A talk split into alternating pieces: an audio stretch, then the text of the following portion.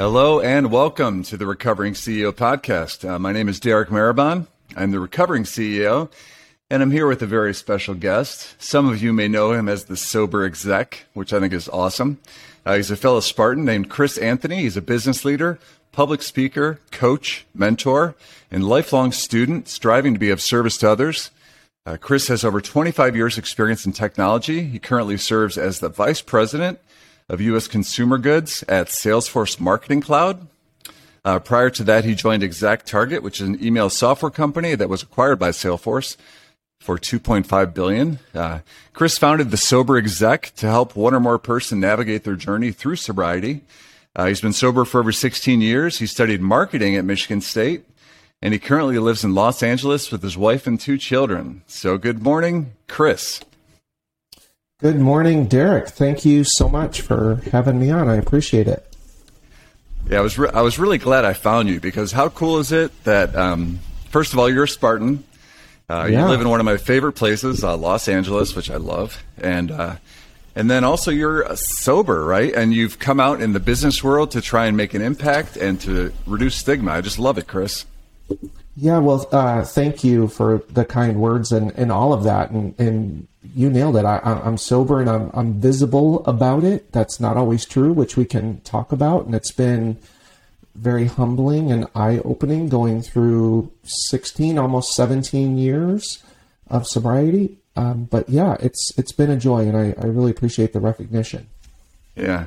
So, um, Chris, you know, I don't know if you know a little bit about me, but I think it's it's crazy because I started the the uh, recovering CEO. You you've already had the sober exec for a few years, which is kind of mind blowing. But it, to me, it says something that great minds think alike, or that there is a need. there is a need for something like this, right? Like you've seen it. You work at Salesforce, which is a huge company. I work at a small company, right? So I think it's it, it's become apparent to you. Is that is that accurate? That that there is a need for reducing stigma and helping in, in the workplace.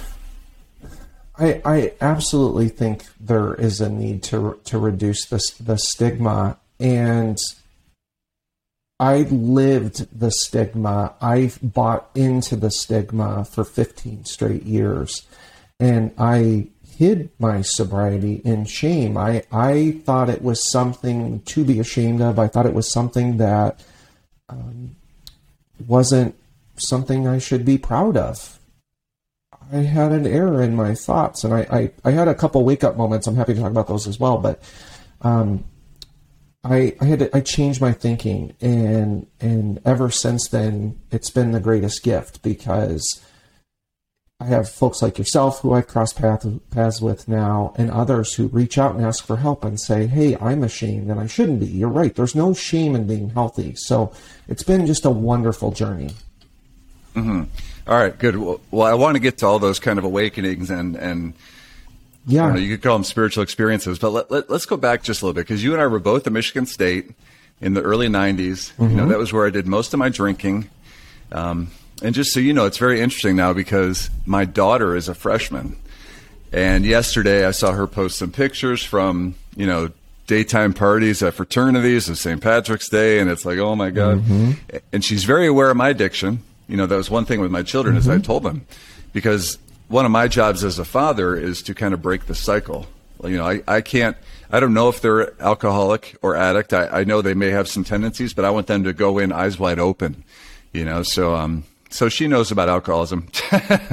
but, you know, and I told her you can go to these darties sober and you'll be able to interact yeah. much more nicely, you know, so I don't know. But, uh, tell mm-hmm. me a mm-hmm. little bit about your time at Michigan State. Did you, uh, partake in some beverages while you were there? Absolutely. I mean, I I personified every aspect of college life and and was the life of the party for sure. And I just thought it was the normal course of what you do, and I, I think in a lot of ways it definitely is.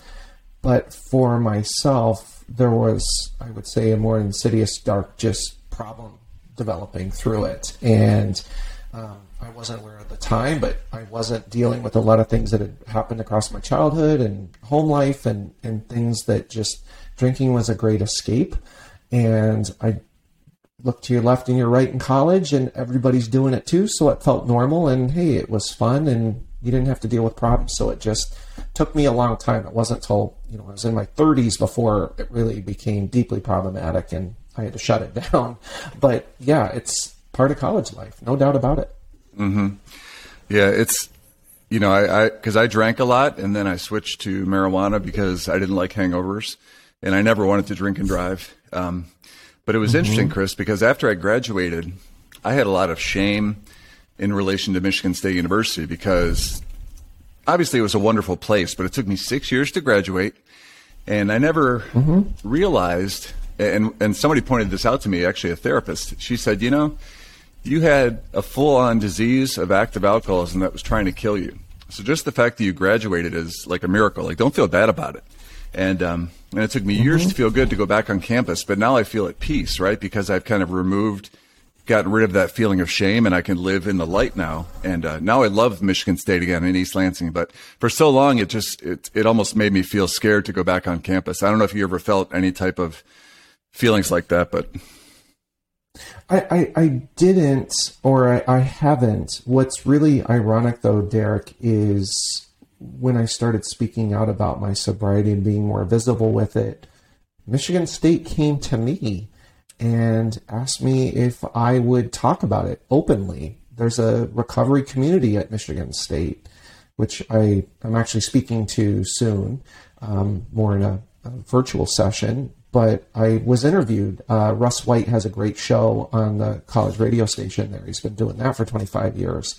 And I got interviewed on that uh, with Don Kepler from the um, collegiate uh, recovery community at Michigan State. And I share that because life is ironic. It goes full circle. And the, the one place where I would say I accelerated into my crazy life becomes the same vehicle that comes back to me years later. And I'm sharing what I learned and what, where I've grown from that time. So it's, it's kind of, kind of cool. Yeah. I'm totally with you on that. Like, I always felt like I was the worst student at Michigan State University, and I know you you were able to drink you know, for quite a few years after college. I, I stopped right after college, but, uh, you know, they had me back. So I worked with uh, Lou Anna Simon on some presidential advisory stuff. And I also oh, taught a oh, class nice. there for 12 years, which I thought was hilarious because I was the worst student ever. And I, I here I was teaching 200 students a semester, a class about digital I marketing. I love that. I know. I love that. That's, yeah, I mean, it, it's the promises the promises of it all, yeah, Derek, and you know, you you found very similar, and even more so. You you have now uh, been able to connect the dots between you know where you started in your sobriety and are able to come back to the same place where you found struggles. Um, you're able to give back in a different way. That's super cool. Yeah. Yeah, it is. You know, we, we all got to help, right? I think that's the feeling that I think you and I mm-hmm. uh, can share. So, so tell me about this because you've had what I would consider to be a very successful rise in the corporate world. You know, you were part of um, Exact Target, right? You, you, were acquired. You've worked at Salesforce. You've been very successful. First of all, how did you manage that? Um, you know, because you were still probably drinking at the beginning of your career, and then you got sober. And tell me about that transition from you know before you got sober, and then living with being sober, but still being extremely successful. Yeah, um, I found myself. Let, us talk about before I got sober first and foremost. I, I my drinking was something that I was refusing to acknowledge that my life was falling apart in many ways, and yet I wasn't willing to acknowledge that it was tied to that. The drinking was tied to that uh, falling apart. My marriage was not going well. My performance at work wasn't going well. And it's not that I was drinking on the job, but it was if I'm going out and taking it very deep, partying all night long. I'm sorry, you can't come to work the next day and be your best self consistently every single day. You just can't. And and I, you know, happy hours or anything else just I was the guy. I was like lighting a fuse, like I'm the fun party guy. And and like I said, it was it was messing up my marriage, and it just wasn't headed in a good place.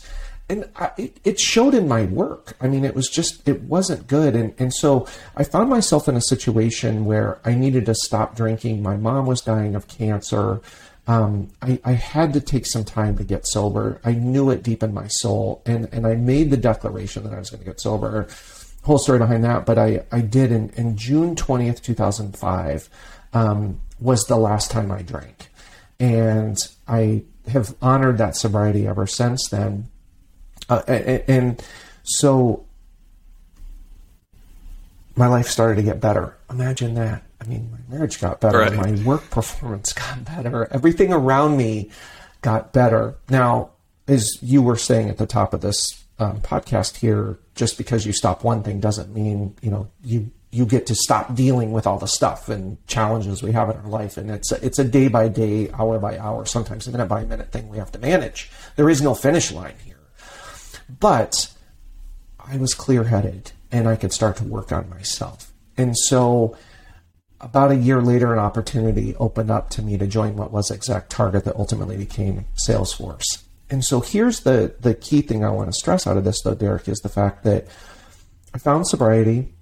I started to work on myself, started to improve, and find myself in a better spot. I was really mad at myself and disappointed in myself that I had to stop drinking. I couldn't handle it. How weak of me I used to think that I couldn't control alcohol. Something bigger than me existed. Um, but I was a part of a company that was growing and I was able to prove myself and grow and grow and grow along the way. All the while, I never stopped long enough to think, huh, I wonder why I'm having success in my career. I wonder why I'm having a good run. I would have never thought at the time it was because I made that decision to stop drinking and be clear headed and work on myself. I just refused to acknowledge that because I was so deeply ashamed. Um, my thinking changed on that when I hit the 15 year mark um, but it was a long road to get there. It was very shame filled. Hmm.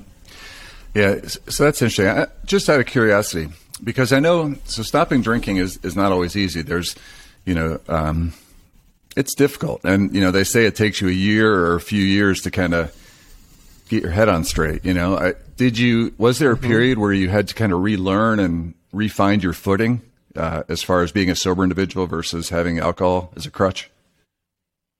absolutely. I, I, right out of the gate, I had to from from getting sober, and anybody who, I think anybody who said either I'm done drinking or using or insert whatever vice is bad. If you're doing it in a group setting, even if you're taking a month off because you're doing a I don't know a whole 30 or a diet, I mean the amount of uh, questions you get, the amount of like almost hazing that happens in that moment because you're making a declaration hey, I'm no longer doing something that I have deemed unhealthy or I'm taking a break from doing something unhealthy.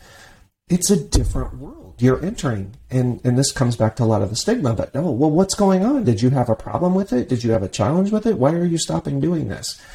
And, and with drinking specifically, like it's, it's crazy. It's people really go deep on that for, for whatever reason. So you have to find your identity in a way of like the new you and how to talk about it and be comfortable and proud and confident of it when you can. Um, I had to relearn all of that.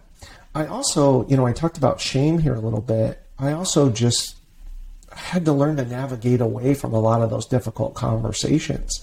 At the time, and for 15 straight years before I decided to start speaking out about my sobriety, um, I was avoiding conversations or I avoid situations where I'd have to talk about my sobriety. And um, that's a whole change in who you are and how you handle situations. And so it was definitely finding new footing. Yeah, you know, I remember when I when I was getting sober, I also so in addition to quitting drinking, I went vegetarian and I kind of like packaged everything together, started working out. And I just told people, yeah, I'm on a health kick. You know, I quit eating meat, quit drinking, just yeah. throw the drinking in there casually. But uh, it was a dramatic change, you know, and um, it really was. But yeah, you're right because people people are kind of obsessed with it, and it's partially because they want everyone to drink like them, right? Um, yeah. It feels better when everyone's drinking, and when someone doesn't, it kind of makes some people feel a little uncomfortable sometimes. It can, it can for sure. And it, it, the irony here is, if you tell somebody, um, "Hey, I quit smoking because I was getting lung cancer and it was literally killing me," people are like, "Oh man, good for you. Was that tough? Yeah, good. C- cigarettes are bad. if you say I quit drinking because literally it was killing me, people are like, "Whoa, hold on a second, what's going on? What do you mean?" So I, I hey, I, I don't judge others. It is what it is. I just my ask always is is that if someone's making a healthy decision, whether it's smoking or stopping drinking or stop eating too much cheesecake, give people a break. Let them be okay with making that change. They're simply being healthy. Healthy is being healthy. Honor that. Hmm. Yeah. So you know, you talk about cheesecake, um, Chris. Honestly, I, I I I feel like I'm addicted to everything. Sugar. You know. Uh, I don't gamble because I know it's dangerous, but I love sports. I go to Michigan State, all their football, all their basketball games. Um, you know, there, there's everything out there that I'm addicted to. You know, scrolling on my phone, mm-hmm. and really, mm-hmm. it's it's all just trying to numb and escape. You know, so I I've had to try and mm-hmm. You know create habits, right? So the positive activities, replacing negative activities like drinking with positive, like working out, I've been working on meditation, mm-hmm. which has mm-hmm. always been difficult, but lately there's been these apps and things you could use. So, um, yeah. But what type of what type of healthy habits are you using to kind of balance a stressful, maybe executive job with you know sobriety and being a good father and husband, all that stuff? How do you how do you balance it all? Yeah, I think one of the most important things to establish is really thinking about what your life's vision or purpose is. And it took me a very long time to get super crystal clear on what my purpose in this world is. But setting a vision for yourself and what in documenting some of the values that you stand for are is a great way to memorialize on paper here's my vision for my life. Here are things that i value. And and revisiting those daily. And so you're touching on some really good things that are challenges for anybody with any kind of addiction is is that this this burning need for more. And it's really what you're describing in my mind is this this addiction to more. More cheesecake more scrolling more insert whatever. And so what i've discovered is is that routine is my friend and that when i revisit my vision and my purpose and i literally do it every single day and i mix it with does this action reflect my vision and my values? It has really helped me pause myself from making a bad decision. By the way, I'm not good at not eating a lot of cheesecake, but it we're working on that. And we all are working on something. We can always have more discipline.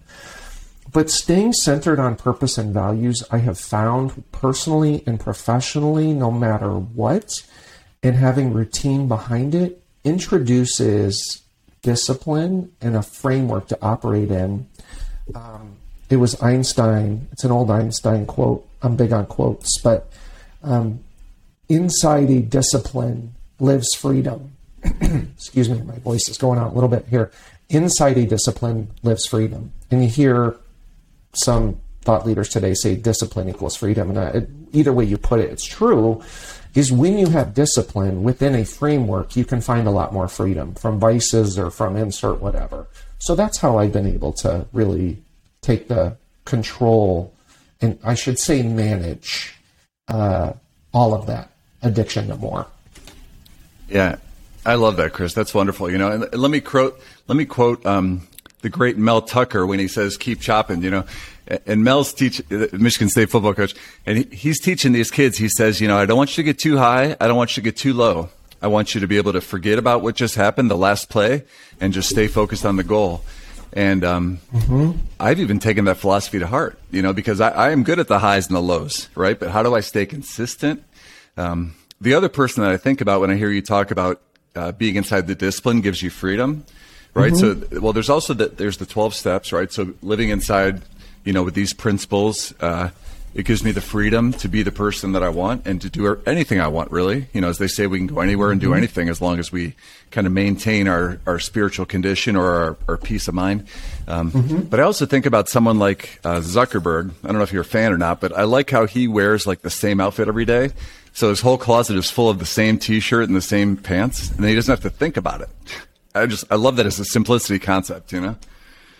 Yeah, I, I there's there is brilliance in simplicity. And back to this idea of, yes, to everything you're saying, this framework creates simplicity. And the more you can operationalize your day and your time, I have found that it's a game of small wins. If you've read Atomic Habits by James Clear, um, you know, every one of his quotes, and we're having fun with quotes here, so let's keep going. He, he says, Every action you take is a vote, good or bad, for a future version of yourself. I love that because when we make the conscious decision to follow routine, have discipline in what we do, honor our vision and our values, your likelihood to make better votes for yourself now and in the future are much higher. Furthermore, good habits, no matter how small of a win, in them compound and move you to new levels of growth. By the way, we could be talking about anything with this. I, I know, like, we're, we're talking about, you and I are having a conversation about managing addiction. This could be anything. This is like getting better at learning something. It could be exercise. It could be doing your job more effectively.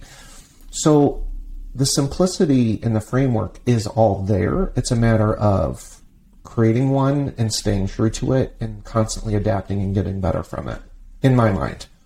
Mm-hmm, mm-hmm. You know, and uh, it's interesting because I, I, have not read that book, even though I need to, but I did listen to. And maybe you listened to it as you well. Do. Brene Brown interviewed him in her podcast yeah. uh, last fall. Yeah. And it just blew my mind, yeah. right? So, yeah, each small step, like just do one push up if you can't do 50.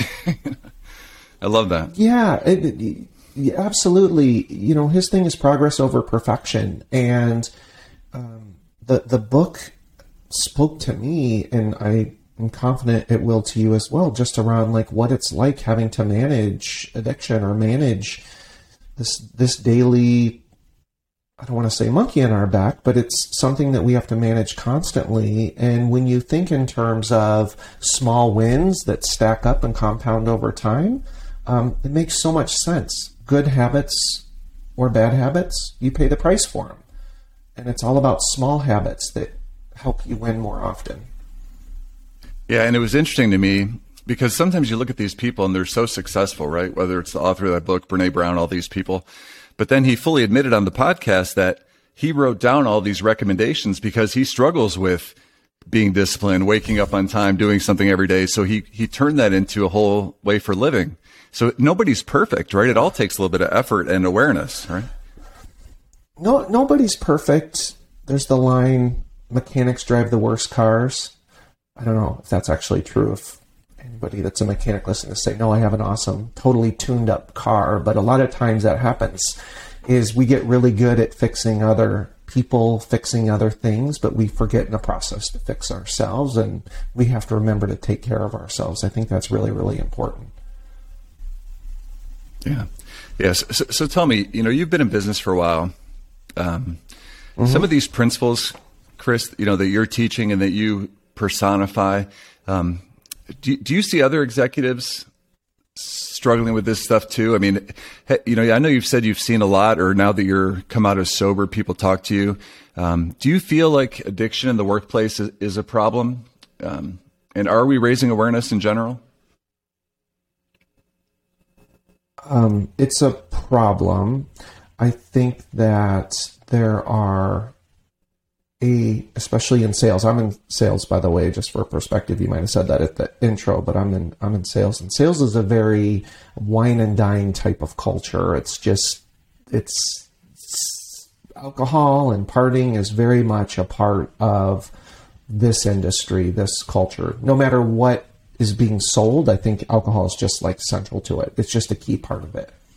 My point in just focusing in on sales for a second is is that I've heard a lot more horror stories, if you will, about uh, individuals coming to me and saying, "Hey, I, I I am ashamed of being sober, or I'm ashamed of just not drinking. Forget about not being sober. Some people just don't drink. I mean, that's just a fact. And and yet they're ashamed of it because they are being made to feel as if they're not a part of the team, and they feel as if it's keeping them back from growing.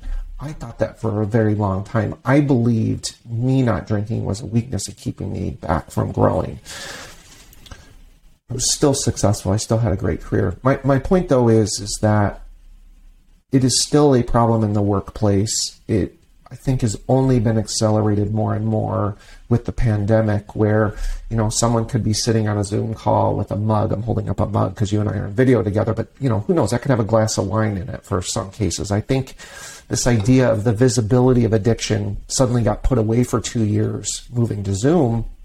It opened up a lot more opportunities for addicts to use and consume. And so, long way of getting to it is still a massive problem. It is still massively stigmatized. I am trying to normalize it to the best of my ability. I'm grateful that I work for an amazing company, Salesforce. And by the way, I mean, I'm here speaking as Chris, not on behalf of Salesforce, but I'm really proud of my company. I mean, they, they have honored my sobriety. No one's ever come to me and said, Whoa, hey, stop talking openly about your sobriety. Not at all. In fact, just the opposite. We've created a group internally that celebrates sobriety. We can talk about that too, but like, yeah, I think that's the exception, not the rule. I, I hear people all the time come forward and say, I'm scared at my job because what'll be thought about me, or I won't get an opportunity to grow in my job because I'm sober. And I'm like, that's awful. You're being healthy and you you feel suppressed from being able to grow. That's not okay. So by me speaking out and trying to just help others feel okay with sobriety and like, hey, I'm doing pretty good, I think, in my career and my life, and I'm proud of what I created. I know my purpose, and I'm sober. So let's normalize this. Let's be okay with this and not hold it against somebody. But there's still a long way to go. What do you think? Mm-hmm.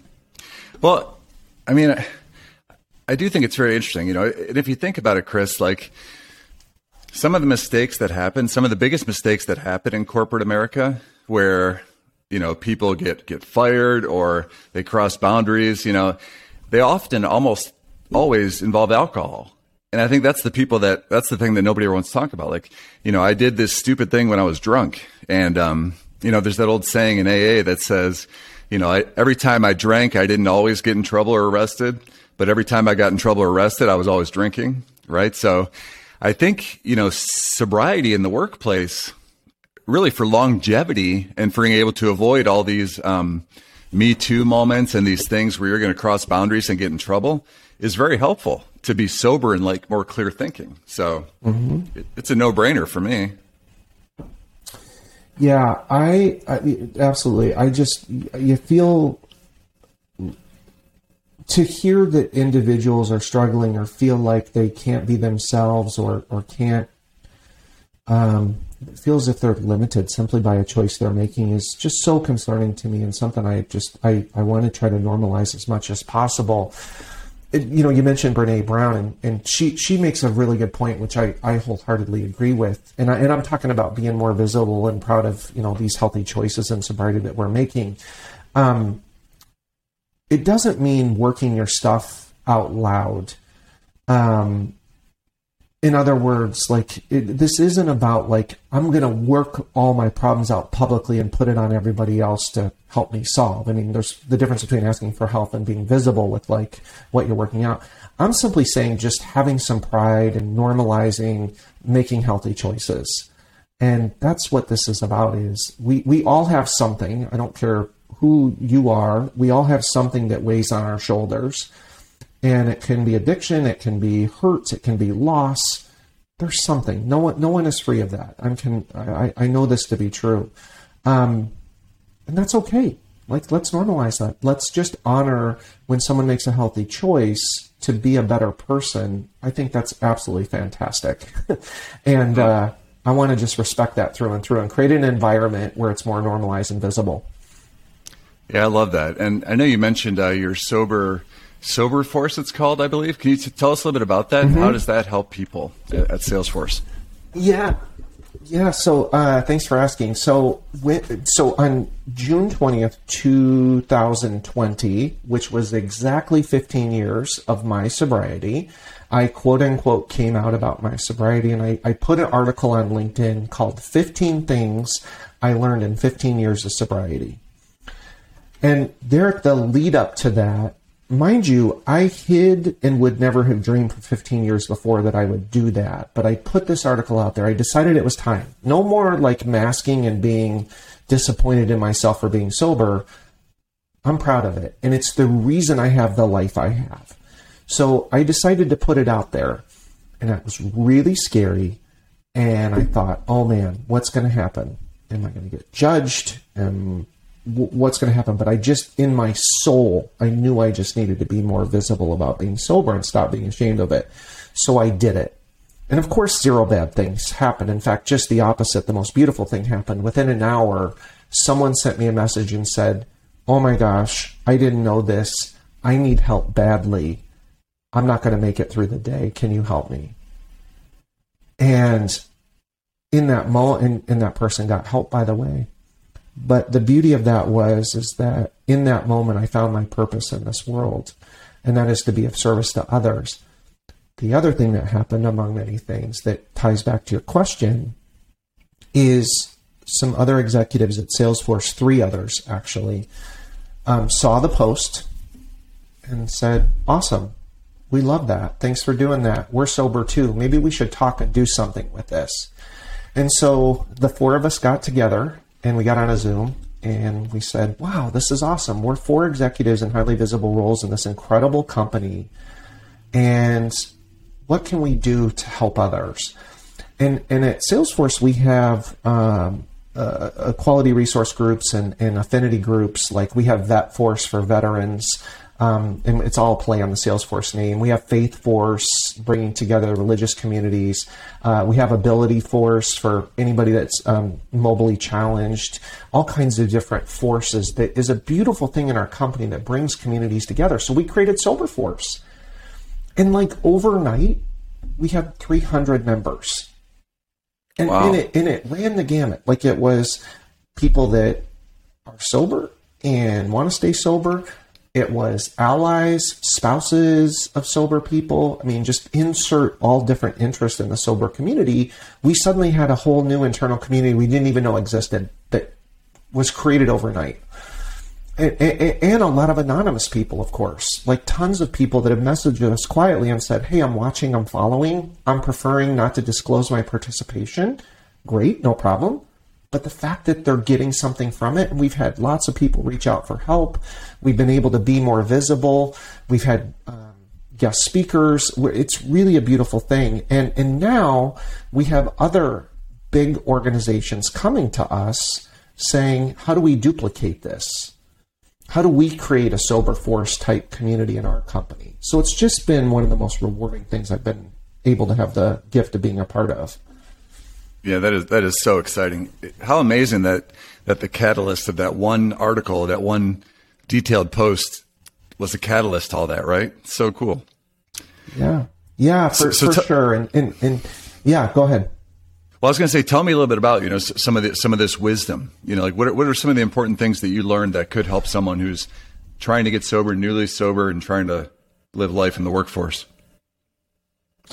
Yeah, um, there's a, a lot of wisdom to share, but I'll highlight some big learnings that I've had in this process just from the before and after of being in silence about it to uh, coming out the other side of being much more visible and, and open about sobriety. And so I think I'll go back to this idea of really have some pride in the fact that if we are I shouldn't say we, if an individual is making a healthy choice to be sober, feel good about that. Feel great that you're honoring your health to be a better version of yourself. In my mind, when someone says, and again, I don't care if it's an addiction thing or some kind of self improvement, when someone's working on themselves to be a better version of themselves and puts them even better in a position to help others, I got to tell you, there is nothing cooler than that. It's badass. And we need to feel good about that. But we forget and get caught up in shame and what will other people say and think, and try to remember that you're not alone and that it's okay to create a better version of yourself. Don't get caught up in the future. Don't get caught up in the past.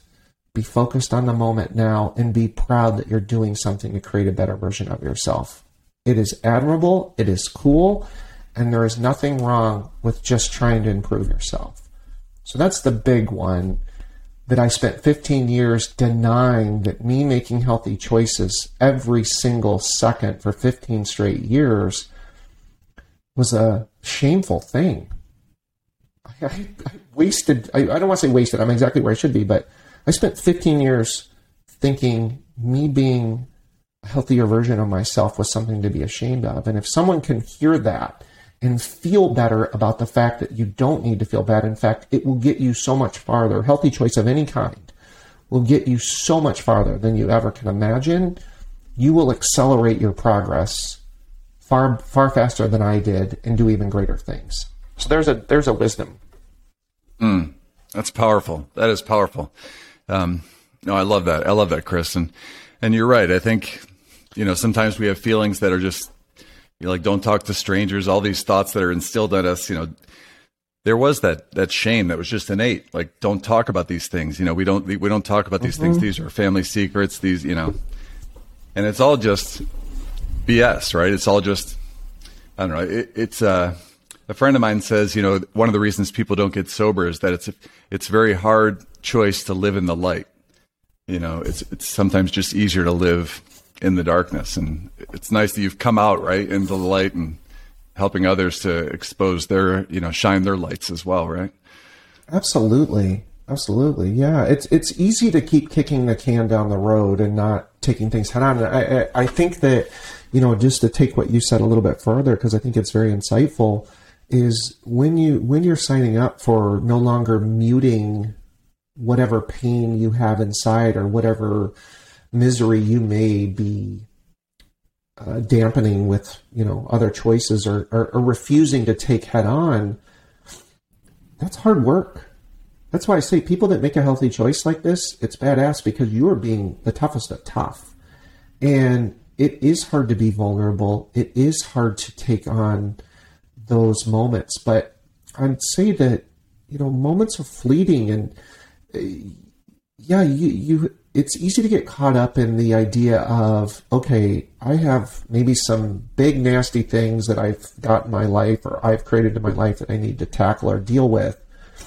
Well, the sooner you start dealing with them, the sooner you get to move beyond them and get to a better place but that's hard to remember. That's scary. But it's all about just getting through the moment. You're not trying to get through forever. You're just trying to get through the right now. And if you can embrace and lean into whatever hard pain and darkness that's there, it's going to fade so much faster than kicking it down the road. But it is very hard work and it's scary work, but it pays off. Yeah, Chris. Uh, no, I'm so, I'm so happy. I, I I'm so happy I met you. You know, and um, one thing that this is interesting. I read this recently because I'm doing this workbook. It's called the Abandonment Workbook. Um, just because I was like I was adopted, right? So you know, trauma or addiction is often caused by some sort of trauma in, from the past, and it takes work to figure out what that is and then to deal with it. So I don't have to like have that problem. But it says that if you suffered some sort of dramatic trauma as, at a young age, mm-hmm. then you spend the rest of your life in pain management. And that concept blew me away because, you know, my trauma happened when I was very young. And are you telling me I spent the rest of my life in pain management from age one or two or three when I had no concept? And that just blew my mind. And eventually it evolved into alcohol and drugs and all these things. But um, what an interesting concept. Have you ever, I don't know. I just wanted to share that, share that thought. I, I, I like it. I mean, I, I think that um, it's very true. And, and so you have 25 years of sobriety. I have almost yes. 17. Yep. Now, to somebody that has 25 days or 17 days or 25 minutes or 17 minutes of sobriety, I always say to those individuals that might look at someone like you and I that we haven't figured out. And what I what I tell them is two things. One, I say I definitely don't have it all figured out and and actually that to that individual that's newly sober, I say we're actually in the exact same place. Meaning that while I'm further down the road, the distance the ditch for each of us is exactly the same. And we're the same distance away from making a bad decision. And, and the difference though is is that you and I have a little bit more muscle memory. We've managed longer and we've found more tools. So we're on equal footing with the newest of newest sober people.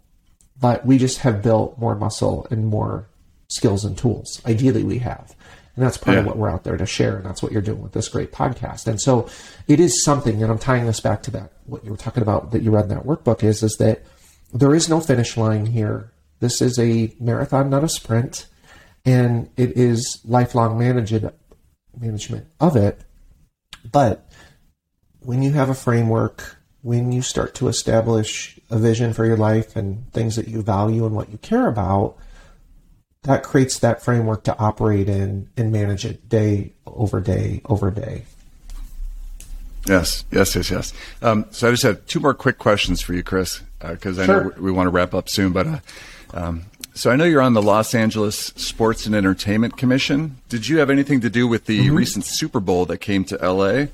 And uh, just wanted to know if you wanted to share any experience on that. Yeah. So uh, myself personally, I did not. Um, the Los Angeles Sports Entertainment Commission is really an exceptional organization that is all about helping the city of Los Angeles um, spread its wings from a visibility perspective for events, for tourism, um, for honoring those in the community and uh, anybody that like Google's it. The the amount of work that the organization does in the community is just exceptional. It's just super cool. Um, and the organization is also behind trying to help getting things like the Super Bowl and the LA 28 Olympics here and other sports and entertainment, hence the name, um, events to stay in and be a part of, the, of Los Angeles in this important city uh, for those type of things. Um, I got involved through my work a number of years ago um, in just trying to contribute where I can and share some ideas and, and thoughts. And it's something I've maintained uh, contact with and, and, been a part of um, the community of the Los Angeles Sports Entertainment Commission. But for the Super Bowl itself, no, I didn't. I didn't have personally a hand in that, but I'm a huge supporter of it, and the individuals that are at the lead of that are just some of the most extraordinary people, helping uh, really drive great events in the future for Los Angeles. Okay. Yeah, it, I thought it turned out pretty well, for at least from my perspective. Um, second, I, I, know so you're good. on. I know you're on Metallica's board for their nonprofit. Um, so have you gotten to meet yeah. them? Uh, some of them, not the okay. whole band. So it's it's it's an evolution thing. Uh, I I help with their advisory board. So they have a wonderful charity called the All Within My Hands Foundation, and so the All Within My Hands uh, helps uh, in a couple of areas: hunger relief, workforce education, and then around disaster relief, like when there's major global events, local services and supporting them. And here you have this rock band, which I'm a big fan of. You have this massive rock band that uh, has global explo- exposure. And what a great opportunity to help others. And so the, the foundation itself is very focused on creating with its reach uh, helping individuals in those areas, like when there's wildfires, or you know, there's initiatives around community colleges where uh, women in welding, as an example, or helping individuals that want to get some blue trade collar skills and find jobs. The foundation has been able to provide some scholarships to those individuals and really help them get a start in their career.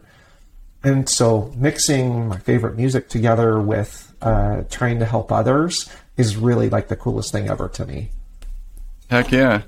Well, I uh, one of the best yeah. concerts I ever saw, and, and, you might have been there back at Pine Knob. I think it was 1992. Was the And Justice for All tour, um, and the yes. cult opened up for Metallica, and I think I kind of lost some hearing that night because it was loud.